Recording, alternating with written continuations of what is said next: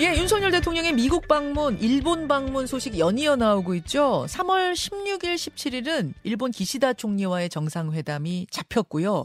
4월 26일은 미국 바이든 대통령과의 정상회담 있습니다.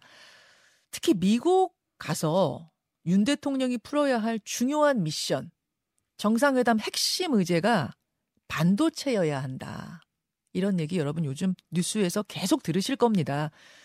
지난달 미국이 발표한 반도체 지원법, 일명 칩스법 때문인데요. 이런 겁니다. 미국에다가 반도체 공장 짓는 기업한테는 비용을 지원해 주겠다. 삼성전자 이미 짓고 있어요. 돈 준다니 좋죠. 그런데 지원을 해주는 조건으로 내건 것이 우리 기업으로선 독소 조항이라는 겁니다. 그러면은 그 돈 안 받으면 되는 거 아니에요? 이런 생각 드실 수 있어요. 자, 그래서 세 가지가 궁금합니다. 첫째, 미국은 왜 반도체 기업에게 보조금을 주겠다는 건가? 둘째, 독소 조항이 뭐길래, 얼마나 독하길래 우리는 걱정하나? 셋째, 그러면 그 보조금 안 받고 우리 돈으로 그냥 공장 지으면 되는 거 아닌가? 자, 쉽게 설명해 주실 전문가 모시겠습니다. 명지대 박정호 특임 교수 어서 오십시오. 예, 어서 오세요. 네, 아니, 어서 오셨어요. 아, 이거 아니, 아니, 아니, 안녕하세요. 오셨습니다. 그, 아니, 미국에서 이 반도체 지원법, 일명 칩스법이란 걸 만들었는데 어떤 법이에요?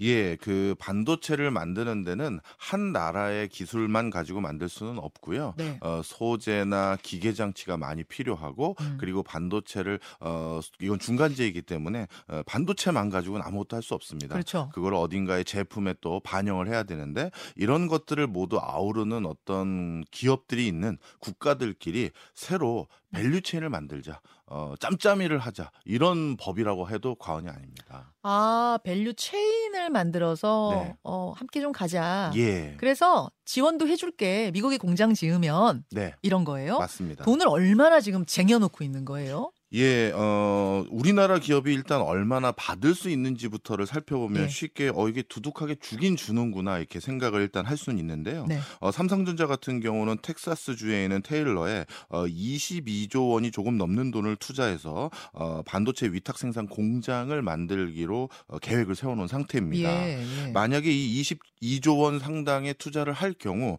미국에서 당초 약조한 기준으로 생각했었을 때 약 3조 원 정도의 보조금이 나오는 셈이죠. 3조. 예, 그러니까 한 10%가 와. 넘는 수준의 보조금을 받게 되는 것입니다. 어. SK 하이닉스 같은 경우도 어, 한 20조 원 정도 수준의 투자를 이미 계획을 하고 있는 상황이기 때문에 음. 역시 10% 수준이라고 한다면 2조 원 수준의 보조금을 또 지급받게 되는 것입니다. 그 미국이 들고 있는 지원금 총액은 한 50조 원이 된다. 네. 390억 달러가 된다. 예, 이런 얘기도 나오고요. 여기까지 들으면 좋은 뉴스죠. 그런데 미국이 조건을 건 거예요. 무려 6가지? 어떤 겁니까? 예, 사실 미국이 이런 조건을 거는 이유를 먼저 이해하기 위해서는 네. 어, 이 보조금 왜 주느냐 요거부터 살짝 먼저 말씀을 좀 드려야 될 음흠. 것 같아요. 어, 좀 설명을 드리면 미국은 반도체를 만드는 제조 능력이 상실됐습니다.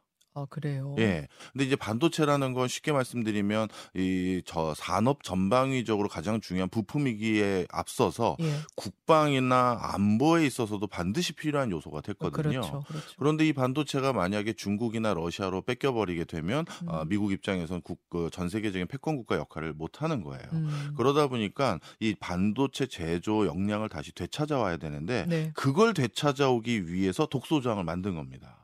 그 독소 조항 중에 첫 번째가 바로 뭐냐 하면 제, 어, 제품을 만드는 그 시설 공장을 쉽게 말해서 견학시켜 달라는 거예요. 아, 오픈해라. 예. 우리가 볼 수 있게 해 달라. 맞습니다. 그러면은 그거는 어, 생산 시설 정보, 뭐 회계 장부 이런 거 다 보여달라는 맞습니다. 다 볼 수 있다는 그 거잖아요. 회계 장부 정도는 그렇다 쳐요. 뭐 예를 들어서 100번 양보해서 예, 예. 원래 그것도 안 되는 거지만 그러니까 뭐 우리 우리 돈이 들어갔으니 회계 장부 보여달라 이럴 수는 있을 것 그렇죠. 같아요. 보조금 예. 주니까 진짜 투자했는지 보십시오. 예, 예. 이것까지는 양보할 수 있어요. 그런데 공장에서 시설을 만드는 공정을 보여준다는 건 예. 다른 분야도 아니고 반도체에 대한 이해가 충분한 미국 입장에선 음. 이건 기술 빼가겠다라는 얘기에 준하는 내용입니다. 아, 이 반 반도체는요, 쉽게 말씀드려서 공정 기술이에요. 음. 이 공정 기술이라고 하면 모든 업력과 관련된 내용을 100% 특허로 보호받을 수가 없습니다. 음. 노하우 영역에 해당되는 게 많아요. 아, 특허로 법으로 보호 못 받고 그렇죠. 그냥 꽁꽁 싸매고 있는 노하우. 맞아요. 우리 노하우, 예. 우리 기술. 맞습니다. 쉽게 얘기해서 맛집의 레시피 알려달라는 거랑 똑같은 거예요. 아, 할머니 족발집 가서 예. 몰래 레시피 후- 훔쳐보는 뭐 이런 아, 그 며느리도 안 가르쳐 준다는.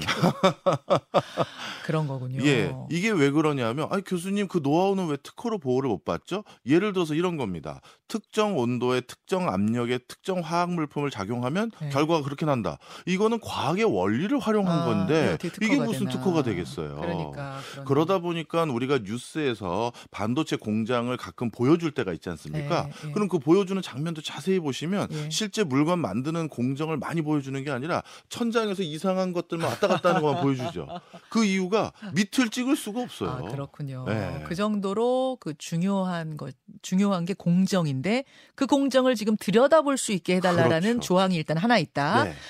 또 하나가 일명 가드레일 조항. 이건 예. 뭔데 그렇게 걱정하는 거죠? 예, 이 가드레일 조항도 역시 마찬가지입니다. 이것도 어떠한 형, 그러니까 중국이나 다른 나라에는 고 그 품질의 반도체를 만들지 못하고 그리고 앞으로의 반도체 기술 표준에 대해서 상당히 많은 부분 본인들과 표준을 만들어 가겠다는 큰 틀이라고 보셔도 돼요. 음. 그러니까 쉽게 말씀드리면 반도체도 네. 앞으로 계속 기술이 발달되는 분야이기 때문에 어, 계속 높은 사양의 그 반도체를 생산할 수 있는 시설 투자가 또 들어가게 되는 그렇겠죠. 겁니다. 계속 설비도 바꿔줘야 되고 노후되면 바꿔줘야 되고. 맞습니다. 예. 그런데 그런 것들을 특정 국가에서 그 못하게끔 만드는 많은 그런 어떤 일종의 어, 내규를 만든다 서로 간에 이런 것들은 어, 결국은 앞으로 특정 국가에는 장사하지 말라는 얘기랑 똑같은 거예요. 그 특정 국가도 딱 찍은 거예요? 찍었습니다. 어디로요? 중국이라고. 중국. 네. 앞으로 10년간 중국에서는 새로운 공장을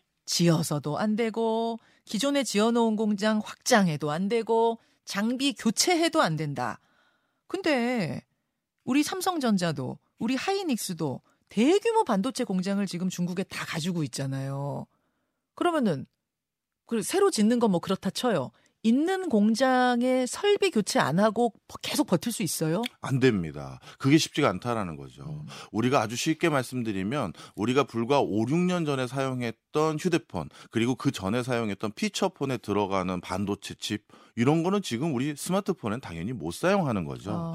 아, ICT 분야는 기술 발달이 이렇게 빠르기 때문에 예. 그 공장에서 생산되는 반도체 사양이라는 걸 계속 높여가야 되는 게 일반적입니다. 아. 그러니까 그 공장 다 지어 지어놨는데 예. 이제 앞으로 어, 시한부 공장이다라고 해도 과언이 아닌 상태가 공장. 됐고요. 한 4년 정도 버틸 수 있다면서 그냥 맞습니다. 지금 설비로. 지금 그 공장에서 중국에서 차지하는 비중이 어느 정도냐면요. 네. 중국은 전 세계에서 생산된 반도체의 한 15% 정도 를 직접 생산해서 소비하고 있는데 네. 그 15%를 자세히 들여다보면 중국 내에 있는 삼성전자 공장과 SK 하이닉스 공장에서 생산되는 게 9% 정도 돼요. 어. 그러니까 이게 어마어마한 비중을 차지하는 공장들인데 어. 그거 쉽게 얘기해서 당분간 몇년 지난 뒤에는 가동하지 말라라는 얘기가 똑같은 아하. 거예요. 네. 아, 그렇게 지금 요구를 하고 있네요.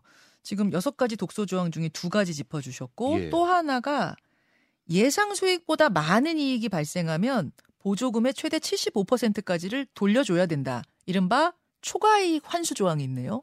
이게 제일 황당한 겁니다. 예. 사실 반도체 산업이라는 건 시클리컬 산업이라고 해서 경기를 굉장히 많이 타는 산업이에요. 음. 그러다 보니까 호경기 때 어마어마한 돈 벌어서 네. 불경기 때 버티기도 해야 되고 아, 아. 또 방금 말씀드린 것처럼 계속 새로운 고사양의 반도체를 만들기 위한 시설 투자에 또 막대한 돈을 써야 되는 산업의 특수성이 있는데 예, 예. 그런데 호경기에 벌어놓은 추가적인 이익 그거를 가져가겠다? 어, 그러면 어, 이건 아. 앞으로 장사하지 말라는 얘기랑 똑같은 거예요. 아 불경기에 버틸 수가 없군요. 그렇죠. 그리고 앞으로 나면. 시설 투자를 추가적으로 할 돈도 없어지는 거고요. 그리고 또 하나가 더 있습니다. 네. 그리고 반도체 초과 이익의 도대체 기준이 뭐죠? 그리고 그 기준을 왜 미국에서 정하는 거죠? 음, 음. 말도 안 되는 거예요. 말도 안 돼. 우리 CBS의 초과 이익 기준은 얼마입니까? 이거 정할 수가 없는 거잖아요. 아, 갑자기 저한테 그러시면. 예. 아, 예를 든 겁니다. 네, 알겠습니다. 예. 알겠습니다. 아니, 그럼 교수님 여기까지만 들어도 네. 지금 뭐 여섯 개 조항 중에 세 가지만 짚어주셔도 황당한데 한 세 가지 더 있어요. 그러면 그 보조금 안 받겠다. 그냥 우리 기업 돈으로 우리 돈으로 공장 짓겠다 하면 되는 거 아니에요? 거부하면 되는 거 아니에요? 이게 이유가 좀 있습니다. 첫 번째로 앞으로 미국 내에서 반도체를 가지고 장사를 하려면 예. 미국에 공장 짓지 않으면 실질적으로 반도체 팔기가 어려워질 성- 형국인 상황이에요. 즉 아. 미국에 수출하고 싶어? 예. 그럼 미국에 공장 지어. 아, 그래야 아. 물건 받아줄게. 이런 거죠. 아, 지금 그건 아닌데 네. 앞으로 그렇게 될 가능성이 분위기가 크다. 그렇게 흘러가고 있거든요. 아니 그러면 그러면 아 좋다. 우리 돈으로 거기다 공장 지을게 하면 안 되냐고요. 자, 그동안 삼성과 SK에서 왜 미국에다가 공장을 안 지었을까요? 채산성이 안 나오는 거예요.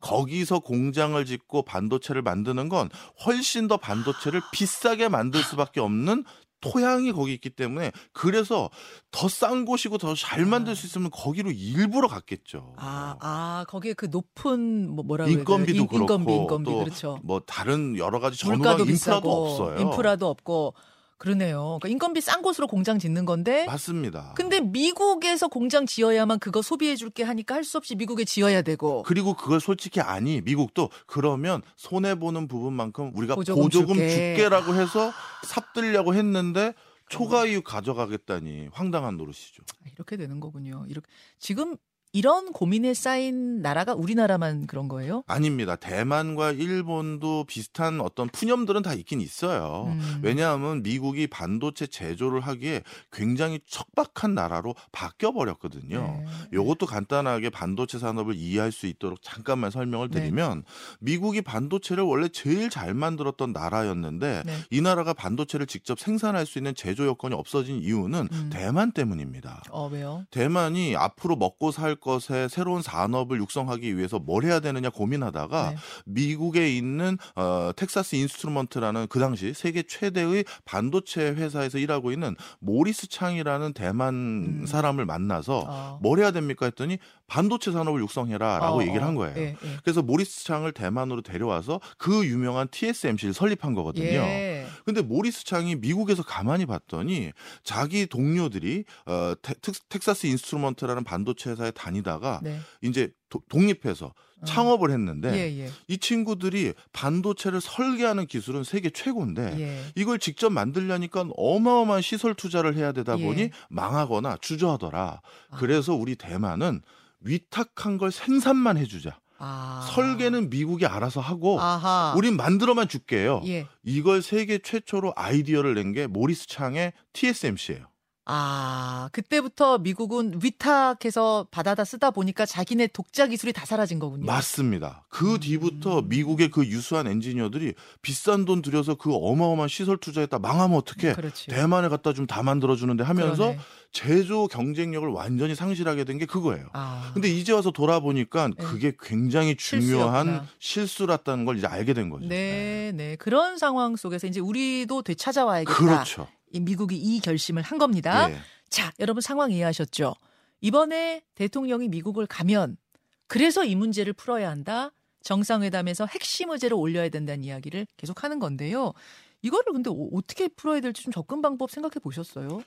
어, 사실 이제는 우리가 너무 고개를 꼭 숙여야 되는지 잘 모르겠어요. 특히 반도체 분야에서는요. 음, 전 세계에서 이제 반도체를 제대로 만들 수 있는 나라는 진짜 어찌 보면 딱 두 개 남았습니다. 우리랑 대만. 그렇죠. 예. 근데 중국 입장에서도 지난번에 우리가 치포에 이렇게 적극적인 입장을 표명했었을 때 예전 사드 파동 일어났을 때처럼 음. 예, 뭔가 우리를 제재하거나 그러지 못했죠. 왜? 음. 우리 말고 반도체 받아다 쓸 데가 없거든요. 음. 대만하고 사이는 더 안 좋으니까요. 그렇죠. 이건 미국도 똑같습니다.